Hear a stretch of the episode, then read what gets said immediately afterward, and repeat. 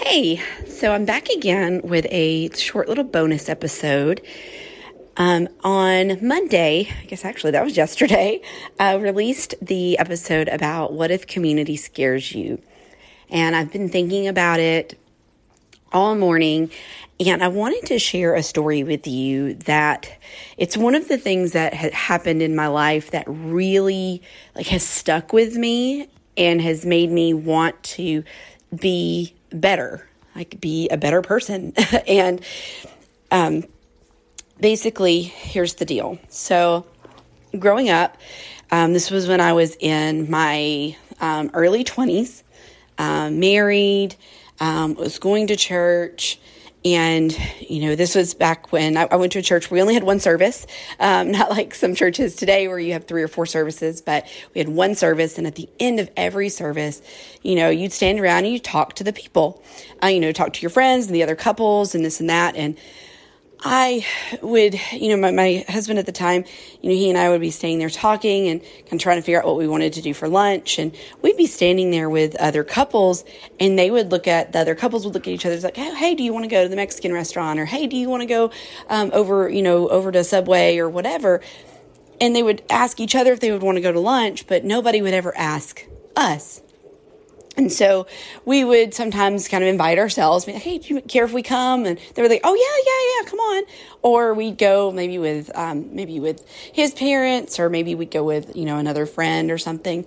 Um, but, you know, you would stand, I would stand there and I would, you know, be listening. We'd be talking, having a conversation with other people, and they would invite each other to lunch and not invite us. And it hurt oh, it hurts so bad because I long to be part of the group. I long to be part of the community with these ladies. Now, I was in a very unique position, right? I was in my early 20s. Um, I was in college. We did not have children. The other, you know, the the couples that we were talking to, they had children, right? They were probably, you know, they were at least ten years older than me, uh, maybe, you know, anywhere between eight and 12 years older than, than I was, you know, but we're married couples. Um, you know, we, we were hanging, you know, we did things together. And so, no, that was some of it, right? So I wasn't exactly in their group, um, meaning we didn't have children. And, but it still hurt. I still long to be part, um, you know, to be a person that they would call and say, hey, let's go hang out or hey, let's go do this on a day other than Sunday or other than a you know a, a church gathering. And it was man you know it, it, it did it, it really did hurt um, a lot at that point and it still hurt um, you know for, for many many years. And every anytime i think about it i still kind of feel that sting of man like what was wrong with me? Why did they not want to hang out with me? Why did they not want to be in community with me? And that was how i thought about it for a really long time and then as I started, like I said in the in the podcast this past year, really trying to focus on building more of a community for myself, I started focus. You know, I, I realized that you know what, I you know I sometimes need to be the one to step up and speak up and be the first be the first one to invite people to to come be with me um, to be that person. And you know, if I want the community, I should try and, and step up and reach out and be that person.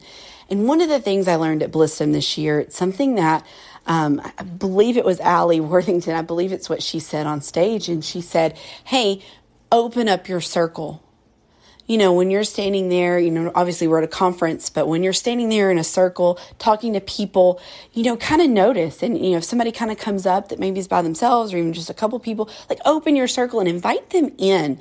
Invite them into the conversation because you never know where that will lead.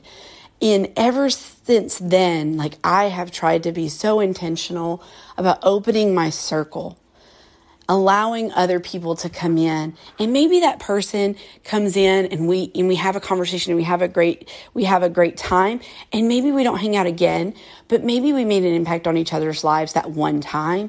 But maybe it becomes like hey we this is you know we enjoy hanging out together. Let's talk more. Let's hang out more. And you and you do start to build that community. People come into your lives for a reason and for a reason and a season. And I've got plenty of stories about that that I'll that I'll eventually share. But I just that has been on my heart today about how you know how how I used to feel so defeated and so left out by other people. And now, you know, fast forward 15 15 16 years later, I'm sitting here and I'm going, I could have done it differently.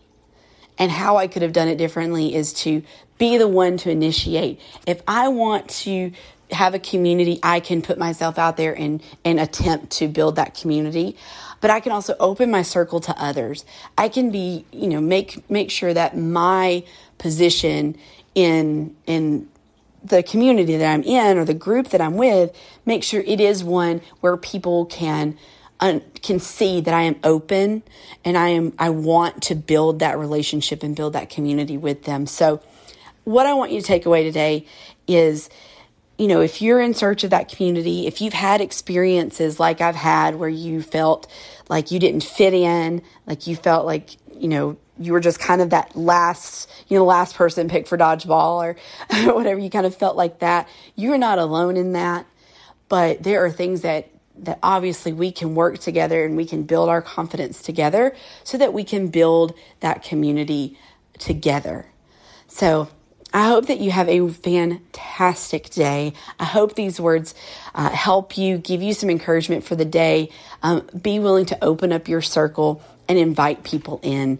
Um, bring people into your circle um, as as as often as you can to meet them and to be with them and to help them. So, and I, I, apologize. I am a little under the weather, so I know I sound a little scratchy, a little. I'm a little sick right now, but I did not want this message to go, um, go, go, go by and, and not get it out to you. So, um, thank you so much for all of your love, all of your support, the community that that we're that we're building together here with Connect the Dots, and I just thank you so much for everything. Please know that you are loved and you are worthy. There are so many great things ahead for you in this life. Have a fantastic day, everybody.